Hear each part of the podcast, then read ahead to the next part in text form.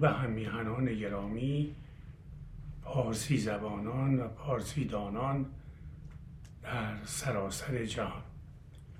من منوچهر تقوی بیات به همراه بانو دکتر زهرا شمس امروز در سی و هشتمین برنامه صدای سخن عشق درباره غزل شماره 281 از دیوان حافظ خانلری با شما سخن می‌گوییم. سلامی چو بوی خوش آشنایی بر آن مردم دیده روشنایی و درود بر حافظ دوستان و همیهنان گرامی. پیش از آغاز سخن غزل رو براتون می‌خونم.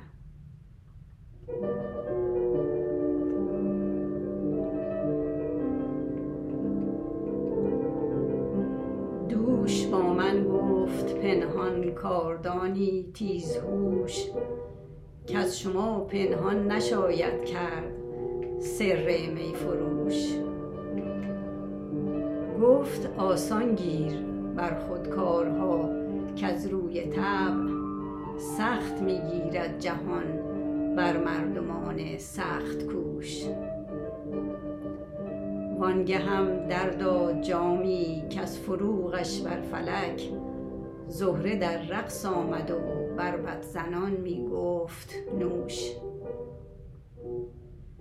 گوش کن پند ای پسر و از بهر دنیا غم مخور. گفتمت چون در حدیثی گر توانی داشت گوش. با دل خونین لب خندان بیاور همچو جام. نی گرت زخمی رسد آیی چو چنگ اندر خروش. تا نگردی آشنا زین پرده رمزی نشنوی. گوش نامحرم نباشد جای پیغام سروش. در حریم عشق نتوان دم زد از گفت و شنید. زانکه آنجا جمله اعضا چشم باید بود و گوش. بر بساط دانان خودفروشی شرط نیست. یا سخن دانسته گو ای مرد عاقل یا خموش. ساقیا می ده که رندی های حافظ فهم کرد. آصف صاحب قران جرم بخش عیب پوش.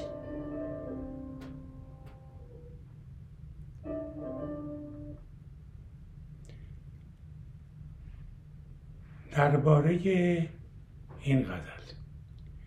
در برخی از نسخه های چاپ شده پید یکم با واجه های دوش پنهان آغاز می شود که به نگاه ما درست نیست زیرا با وزن شعر درست در نمی آید و از سوی دیگر دوش با من گفت از نگاه دستوری درست تر است. در بیشتر نسخه های چاپ شده در مصرع دوم نوشته شده است که از شما پنهان نشاید کرد سر میفروش. اما در چاپ خانلری آمده است که از شما پوشیده نبود راز پیر میفروش. در بیت دوم و دیگر بیت ها هم این گفتن و پند دادن دنبال می شود. در برخی از نسخه ها بیت چهارم در جای ششم آمده است که درست نیست زیرا در بیت های پنجم ششم و هفتم و هشتم این پند گفتن یعنی گوش کن پی گرفته می شود. در بیشتر نسخه ها بجز حافظ خانلری و حافظ خراباتی همایون فرخ در بیت هشتم به جای واژگان ای مرد بخرد آمده است ای مرد عاقل. و در سراسر دیوان خانلری نیز واژه بخرد تنها یک بار. و آن هم در همین بیت هشتم آمده است. که شمار بسامدی آن کم و ناجور است. ما هم به پیروی از بیشتر نسخه ها ای مرد عاقل را در بیت هشتم میپذیریم. در این غزل برخلاف نظر همه مفسران دیوان حافظ این غزل متن نیست بلکه همان گونه که در بیت نهمان آمده است. این غزل برای فهم قوام الدین صاحب عیار وزیر شاه شجاع نوشته شده است. حافظ در این غزل وزیر را پند و هشدار می‌دهد. همین وزیر است که از 17 سالگی مربی و استاد شاه شجاع بوده اما به دستور شاه شجاع به شیوهی تدمنشانه کشته می شود این غزل را حافظ از زبان یک کاردان تیزهوش و با تکیه بر واژه پنهان بیان می کند تاریخ نشان می دهد که حافظ در این غزل دوراندیشانه و مهربانانه قوام دین محمد را پند داده است. بیت یکم غزل.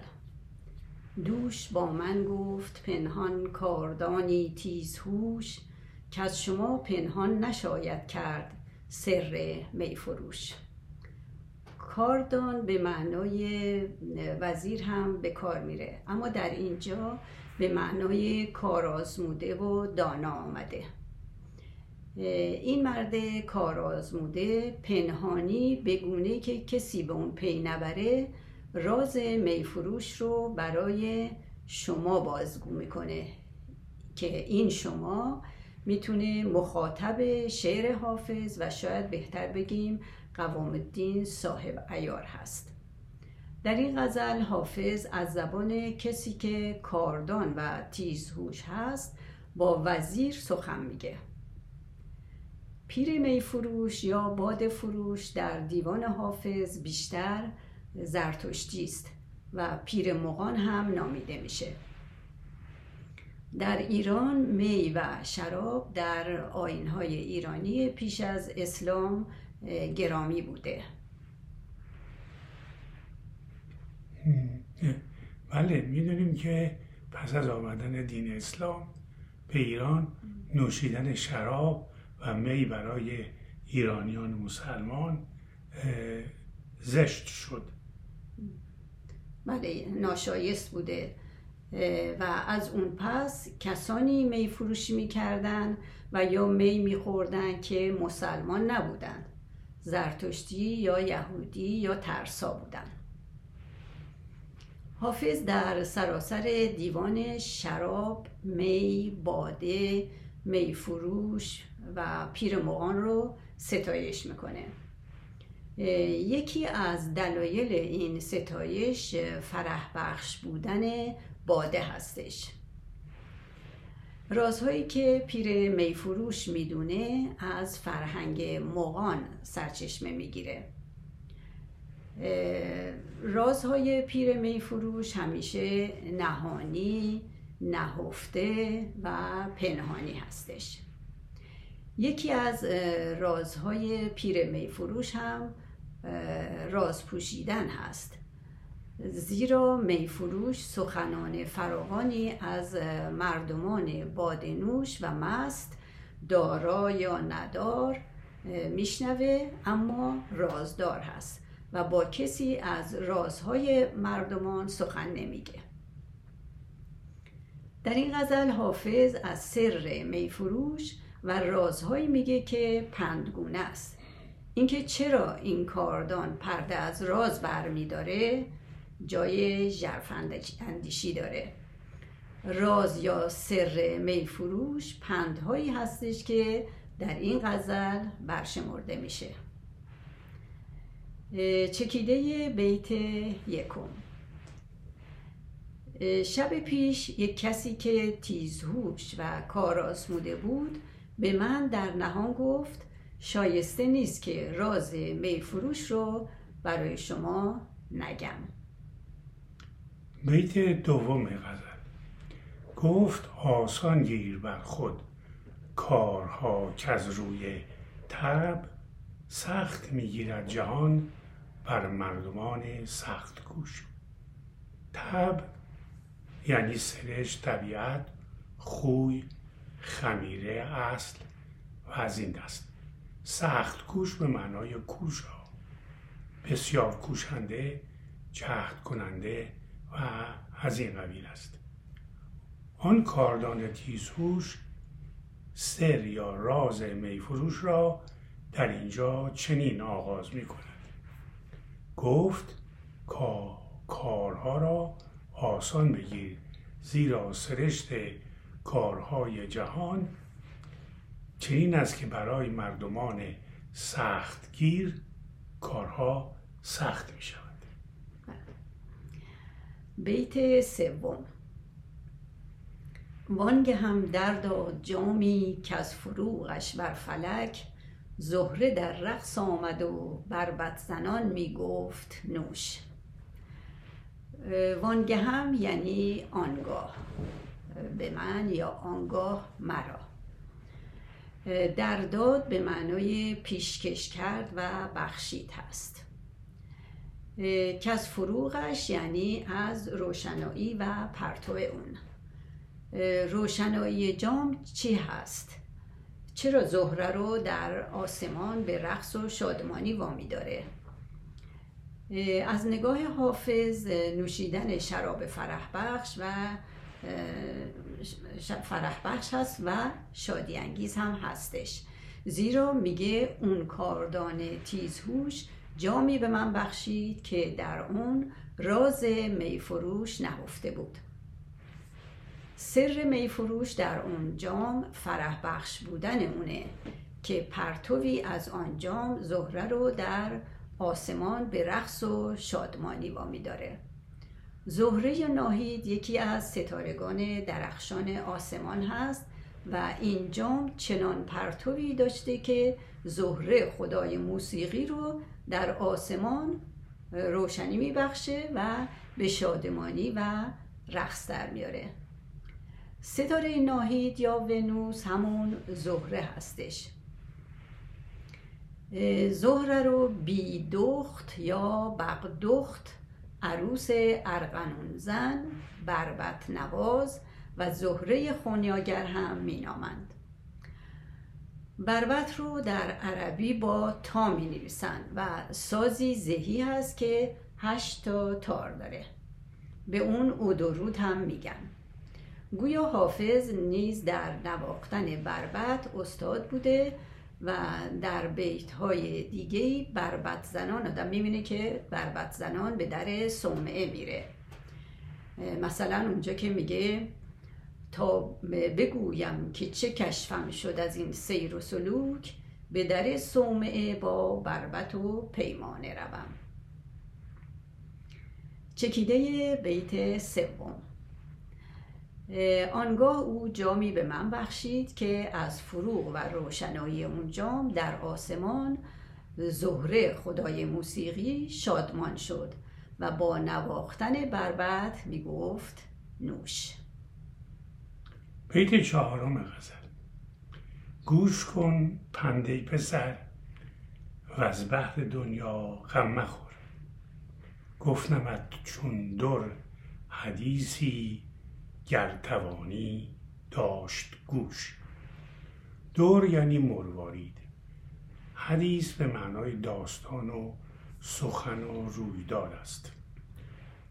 سخنی که به نام پیامبر یا امام بگویند اما در قرآن نباشد اون رو هم حدیث میگن. داشت گوش یعنی به گوش داشتن یا به گوش گرفتن.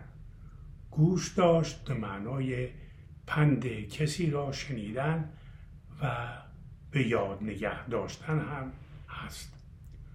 گوش کردن با شنیدن یکی نیست. می شود که سخنی را شنید اما به آن گوش نکرد. کار اون کاردان تیزهوش میگه ای پسر ای کسی که جوانتر هستی. پند مرا چون دور و مروارید پربها به گوش بگیر. مانند مروارید آویزه گوش خود کن. اگر هوش و ذکاوت داری پند مرا به گوش بگیر. چکیده بیت چهارم چنین می شود ای پسر گوش کن و از برای دنیا غم مخور. این سخنی با ارزش است و اگر می توانی مانند مروارید به گوش خودت آویزان کن. بیت پنجم غزل. با دل خونین لب خندان بیاور همچو جام. نیگرد زخمی رسد آیی چو چنگ اندر خروش. جام شراب دهانش باز و گشاده هست و مانند دهان کسی که میخنده. اما در درون جام شراب خونین, خونین رنگ هستش. قرمزه یعنی اگر دلت پرخون هم که هست لبت خندان باشه. زخم یا زخم ناخون چوب یا فلزی هستش که با اون به تارهای سازهای زهی می‌زنند. چنگ سازی زهی و سگوش هست و کاردان تیزهوش میگه مانند چنگ حساس نباش که با ضربه ای به خروش در بیایی. می‌دونیم که حافظ هم موسیقیدان و هم موسیقی نواز بوده و هم سروده هاش رو با آواز خوش میخونده. برای همینه که از سازهای گوناگون و از زبان موسیقی کمک می‌گیره. حافظ در این غزل بزمی برپا کرده که در اون جام شراب، بربت، چنگ و زهره به شعر او شیرینی ویژه‌ای میدن. چکیده بیت پنجم. مانند جام باش که در درون دلش خونینه اما دهانش باز و خندانه. مانند چنگ نباش که با ضربه خروش و فریاد سر میده. بیت ششم غزل. تا نگردی آشنا زین پرده رمزی نشنوی گوش نامحرم نباشد جای پیغام سروش. آشنا یعنی کسی که با شما نزدیکه شناسا و به معنای کسی است که بیگانه نیست درباره پرده لغتنامه می نویسه پرده را برای جلوگیری از نور نور نصب می کنن. در موسیقی تغییر ارتعاشی بین دو نوت متوالی به جز می و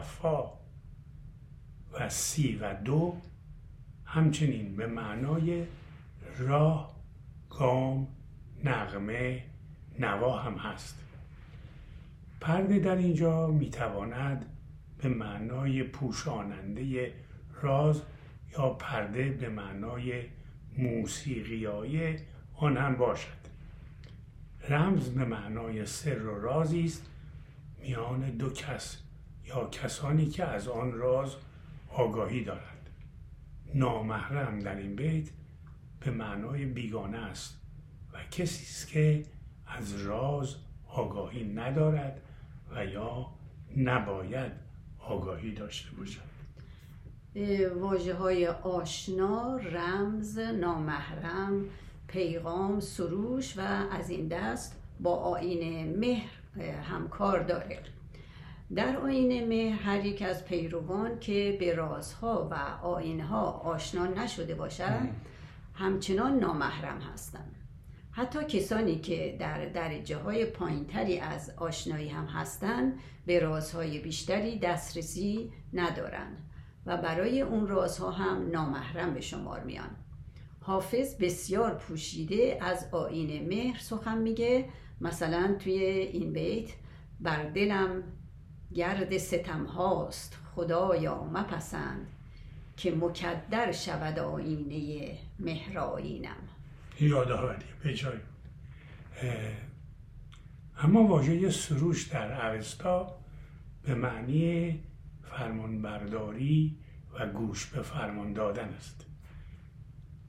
در زبان اوستایی سروش از واژه سر او یا سرو به معنای شنیدن آمده است. در گادها هم سر اوشه به معنی, به معنی همین سروش است. سروش روز هفدهم از هر ماه ایرانی رو هم سروش می‌گویند در زبان فارسی امروزی سروش به معنای پیام آور قاصد و فرشته هم هست. چون واژه پرده در این بیت آمده می‌تونیم یادآوری کنیم که سروش نام گوشه ای از دستگاه ماهور هم هست. چکیده بیتششون تا به رازهای درون پرده آشنا نشوی به رمزی دسترسی نمیابی پیام های پیک یا سروش برای گوش ناآشنایان روا و شایسته نیست. بیت هفتم. در حریم عشق نتوان دم زد از گفت و شنید. زان که آنجا جمله اعضا چشم باید بود و گوش. حریم یعنی جایی که نامحرم به اون راه نداره. پیرامون جای ویژه‌ای. حریم, حریم خانه یعنی پیرامون خانه. حریم چاه یعنی دوروبر چاه. حریم عشق یعنی محدوده از عشق که بیگانه به اون راه نداره یا جایی که در آن جز داد و ستد عشق روا نباشه. در حریم عشق همه اندام های بدن باید مانند چشم و گوش باشند. یعنی جایی که سخن از عشق هست باید با تمام وجود همه هستیت رو در اختیار عشق بگذاری. حافظ میگه دلا طمع مبر از لطف بی نهایت دوست. چو لاف عشق زدی سر به باز چابک و چست. و یا میگه راهی است راه عشق که هیچش کناره نیست. آنجا جز آن که جان بسپارند چاره نیست. یعنی در اونجا کاری به جز دیدن و شنیدن روا نباشد. چکیده بیت هفتم. در جایی که ویژه عشق هست در چنین جایی گفتگو روا نیست. زیرا در این جایگاه همه اندام های بدن باید چشم بشن و ببینند گوش بشن و بشنوند. بیت هشتم خزر بر بساط نکتدانان خودفروشی شرط نیست. یا سخن دانسته گویی مرد عاقل یا خموش. بساط یعنی جایگاهی که گسترده است مانند فرش یا جایگاهی باز که برای انجام کاری مانند دستفروشی یا معرکه گرفتن هست. نکته دان یعنی کسی که دانش داره و جرفندیش خودفروشی به معنای خودستایی لاف زدن منم منم گفتن و غرور است. شرط یعنی پایبندی یا پیمان. مرد عاقل به معنای مرد خردمند و با خرد است. چکیده بیت هشتم. در جایی که مردمان دانا و ژرفاندیش هستند و سخن می‌گویند پایبند خودستایی نشو. ای خردمند در چنین جایگاهی یا سخن سنجیده و درست بگو و یا خاموش باش. بیت نهم ساقیا میده که رندی های حافظ فهم کرد. آصف صاحب قران جرم بخش ای پوش. در این غزل بین بیت یکم و بیت نهم رابطه نهانی هست.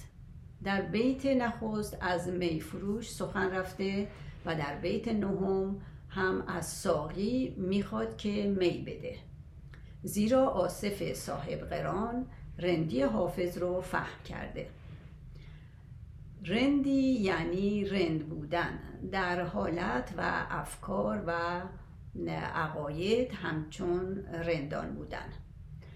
باور به عشق و باور به انسان و بازآفرینی رندی هست. رندی شیوه اندیشیدن و فلسفه است آزاداندیشانه و یکتاجانه یعنی وحدت وجودی که از فرهنگ و شیوه اندیشه کهن ایرانی و پیش از پیدایش زرتوش سرچشمه می‌گیره. عشق به مردم و عشق به دیگر موجودات گوهر اندیشه ایرانی است. آصف. در اینجا آصف به معنای وزیر هست. صاحب به معنای دارنده خداوند مالک دوست همنشین و از این دست معنی میده. قران از قرن میاد که در زبان عربی مصدره و به معنای همبست همبستن دوتا چیز هست. مانند به همبستن دوتا شطور و قرین هم به معنای دوست نزدیک همنشین و از این دست. در ستاره شناسی نزدیک شدن دو, دو ستاره کیوان یعنی زحل و هرمز یعنی مشتری رو قران دو ستاره میگن. صاحب قران یعنی خوشبخت زیرا پیشینیان ما نزدیک شدن برخی ستاره ها مانند زحل مشتری یا جوپیتر یا نزدیک شدن مشتری و ناهید که همون زهره است رو نیک یا نشانه خوشبختی می‌دونستن. صاحب قران یعنی کسی که هنگام نزدیک شدن دو ستاره خوشبختی به همدیگه زاده شده. گویا این وزیر نیکبخت یا خوشبخت نبوده زیرا زندگیش پایان نیکی نداشته. جرم بخش پوش این ویژگی و صفت برای آصف صاحب قرانه. در این غزل جای ویژه‌ای داره و جای ویژه‌ای هم در زندگی حافظ و شاه شجاع مزفری داشته این آدم. اجازه بدی من یه مطلبی رو در این زمینه بگم. اون اینه که امیر مبارز دین پدر شاه شجاع در سال 750 هجری. قوام الدین محمد رو به سرپرستی شاه شجاع که در اون هنگام 17 ساله بوده میگماره قوام دین تا سال 759 که شاه شجاع به پادشاهی رسید. همچنان از نزدیکان شاه شجاع بوده و در این سال به وزارت شاه شجاع می‌رسه. قوام دین در زمان وزارت هم میکوشیده که تا همون نقش بزرگتر و سرپرستی رو برای شاه شجاع ایفا کنه. که این به قیمت جونش تمام میشه. بله. خب همون گونه که از این هم گفتیم در این غزل حافظ که دوست قوام الدین صاحب ایار هست و از او بزرگتر و جهان دیده تر هست او رو پند میده.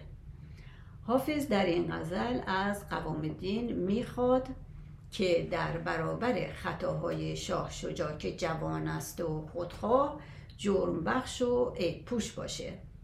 حافظ به ساقی میگه می بده زیرا آصف صاحب قران سخنان رندانه حافظ رو درک کرده و فهمیده.